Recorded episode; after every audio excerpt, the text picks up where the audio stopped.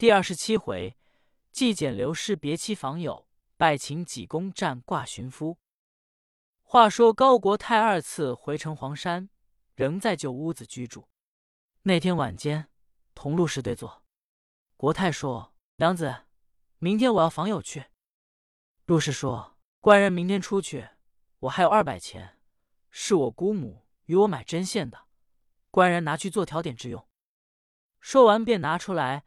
国泰含有愧色，接在手中，说：“娘子，安息吧。”陆氏安眠。国泰坐在灯下，痴呆呆发愣，仰天长叹，徒唤奈何，心中一阵难过，提笔写了三张雨简，压在砚台之下。待至天明，意欲唤醒妻子，又怕烦闷，站起身来，硬着心往外便走。庙中有一位香火道医，姓冯，叫冯顺，今已六十多岁，老者起得早，在院内扫地，见高国泰出来，问道：“高先生因何起得这般早？”国泰说：“老文，你开下门，我要下山访友去。”冯顺开了门，高国泰下了城隍山径子去了。陆氏醒来不见丈夫，不由得大吃一惊，连忙到外面各处寻找，听冯顺说高先生清早就走了。陆氏连忙到屋内各处找寻，只见那边有三张字简，头一张语书上写的是：“时衰运塞度日难，含羞无奈主尼安，佛遗香火道，寺庙中管理香火杂物的人，门虽有亲情意，反被旁人作笑谈。”陆氏看了这首诗句的意思，云是自己因为贫寒不能养家立业，与妻子脱身庙中，岂不为人耻笑？再看那第二章是：“此去他乡少归期，生死存亡自不知，大略今生难聚首，有缘来世做夫妻。”陆氏一看这二句诗是绝话，此番一去没有回来之日，死活不定，大概不能团圆，再结来生之缘。又看那第三首是：“留书落笔暗含悲，恨我无能更很难，既与贤妻戏参悟，脱身另找画蛾眉。”陆氏看这第三首诗，放声痛哭，五内皆裂。正在悲惨之时，老尼姑过来问道：“侄女因何这般伤感？”陆氏就把高国泰留了三首绝命诗走了，大概是九死一生。老尼姑说：“儿呀，不要着急，我倒有个主意。现在西湖灵隐寺有一位济公，乃是在世的活佛，能个会算，善知过去未来之事。我派香火道冯顺去到灵隐寺，把他老人家请来，给占算占算，高先生上哪去了，落在哪方，派人是把他找回来。”立刻陆氏说：“既是如此，赶速派人去请济公。”老尼姑派冯顺下山去请济公。第一次到灵隐寺，济公不在庙里；第二次去请，建兵围灵隐寺；第三次冯顺一打听，济公被秦相锁了去，因此耽误了三四日。那天冯顺又下山去找济公禅师，见罗汉爷同着赵文慧、苏北山正往山上来。冯顺赶忙跑过来，心里说：“师父，你老人家可来了！我连次到庙里去找你老人家几次，今天你老人家为何这般消闲？此时上哪里去？”济公说：“我要到你们庙里找老尼姑，我们送一个人出家。”冯顺说：“好，好好，我们当家的，正要请你老人家有要紧事。”赵文慧、苏北山见道：“你们的庙里有什么事？”冯顺就把那高国泰之事由头至尾一五一十详细说了一遍，众人方才一同奔进安来了。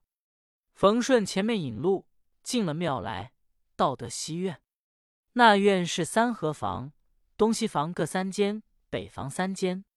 冯顺同众人进了北房。赵员外一看，蜀中甚是清洁，北墙旁一张条桌，上面摆了许多经卷，头前一张八仙桌，两旁有椅子。济公在上手椅子上坐，赵文慧在下手坐下，苏北山在旁面椅子上坐定，抬头一看，见正面墙上有副对句，写得甚好。当中一张大条一上写的是：唯爱清幽远世俗，靠山搭下小茅屋，半亩方塘一涧水，数棵柳树几行竹。春酒热时留客醉，夜登红处弹我书，立领明缓泉瞥去，一片冰心在玉壶。两旁又有对句，上写的青山不改干年画，绿水长流万古诗。下面落款写的是高国泰捉笔。苏北山一看说：圣僧，你看高国泰真是风流才子，方才听冯顺之言，果然不差。你看这对句写的笔迹甚佳，圣僧你老人家大发慈悲，把他找回来，我诚全诚全他，给他找个学馆，待至大比之年，我再赠他银两，叫他大挑求取功名。和尚说：好，这也是员外的功德。正说之间，老尼姑清真领着徒弟侄女一同前来参拜圣僧，求罗汉大发慈悲。这是我侄女陆素贞，只因她丈夫高国泰把她留在我这庙中，不言而别。今天已三四日，求圣僧大发慈悲，给占算占算。和尚说：那个容易，我们今天救了一个人，乃是名门之女，误入烟花，她意欲出家，我等打算送到你这庙里来，你收个徒弟吧。老尼姑说：师父吩咐，弟子从命就是。赵文慧说：少时就送到，我施舍给你庙里二百两香资。老尼姑谢过赵员外，还求圣僧先给占算占算高国泰落在哪里。济公按灵光连拍三掌。和尚说：哎呀，完了完了。陆氏娘子在旁边一听，吓得面色改变，说：圣僧慈悲设法搭救搭救。清真也苦苦哀求。和尚说：此刻有了什么时光？冯顺说：天已到了午出之时。济公说：这个人刻下距此有一百八十里路，天要到落日之时，他有杀身之祸。苏北山说：师父，你老人家慈悲吧。和尚说：我要找他回来，你可以带他成一个学馆。苏北山说：弟子成全他便了。济公说：你派家人同我去叫他，带二百银子盘川。苏北山说：苏禄，你快去到前铺之中去取二百两银子，同圣僧去找高先生。清真说：冯顺，你同济公前往。陆氏连忙叩首。济公说：赵文慧、苏北山，你二人带引春香来，送他出家，你二人再走。二人答应。苏禄把银子取来，济公同二人出了清净庵，到了山下，往前走一步，往后退三步。苏禄说：师父，你老人家到黑还走一百八十里路，连八里路也走不了，你老人家要换个样走容易啊。和尚说：换个样走不难，向前走两步，向后退三步。冯顺暗地只是笑，说：师父，你至黑走回去了，这样走如何是好呢？济公说：我要快走，你跟得上吗？二人说：演得上。济公说：好，我就走。说完，才于须臾往前就跑，眨眼就不见了。那二人连忙追下去，只跑了有二三里之遥。二人走得浑身大汗，说：咱们到树林之内休息吧。二人方一进树林，和尚说：才来啊。二人说：我等连休息都没有，你老人家早来了。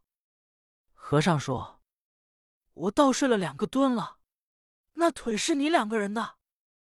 二人说：我们腿长在身上，这不是我们的，是谁的？和尚说：倒是你二人的，我一念咒他就走。冯顺说：“好好，你老人家来念咒吧。”和尚见二人都把醋碗也摔了，饺子也没有吃，出来二百里之远，如今怎么回去？广和尚说：“我还把你轰回去。”吴云说：“可别轰了，我一个站不住，上了北塞，我怎么回来？”自己由这里走了两天夜，才到了家。自此见了化小圆的和尚就跑，把穷和尚怕在心里。这且不表，单说苏禄向圣僧问道：“你我今日可是往余杭去找高先生吗？”济公说：“正是。”三个人于是直奔余杭而去。罗汉爷又做出一件惊天动地之事，搭救高国泰。不知后来之事究竟如何，且看下回分解。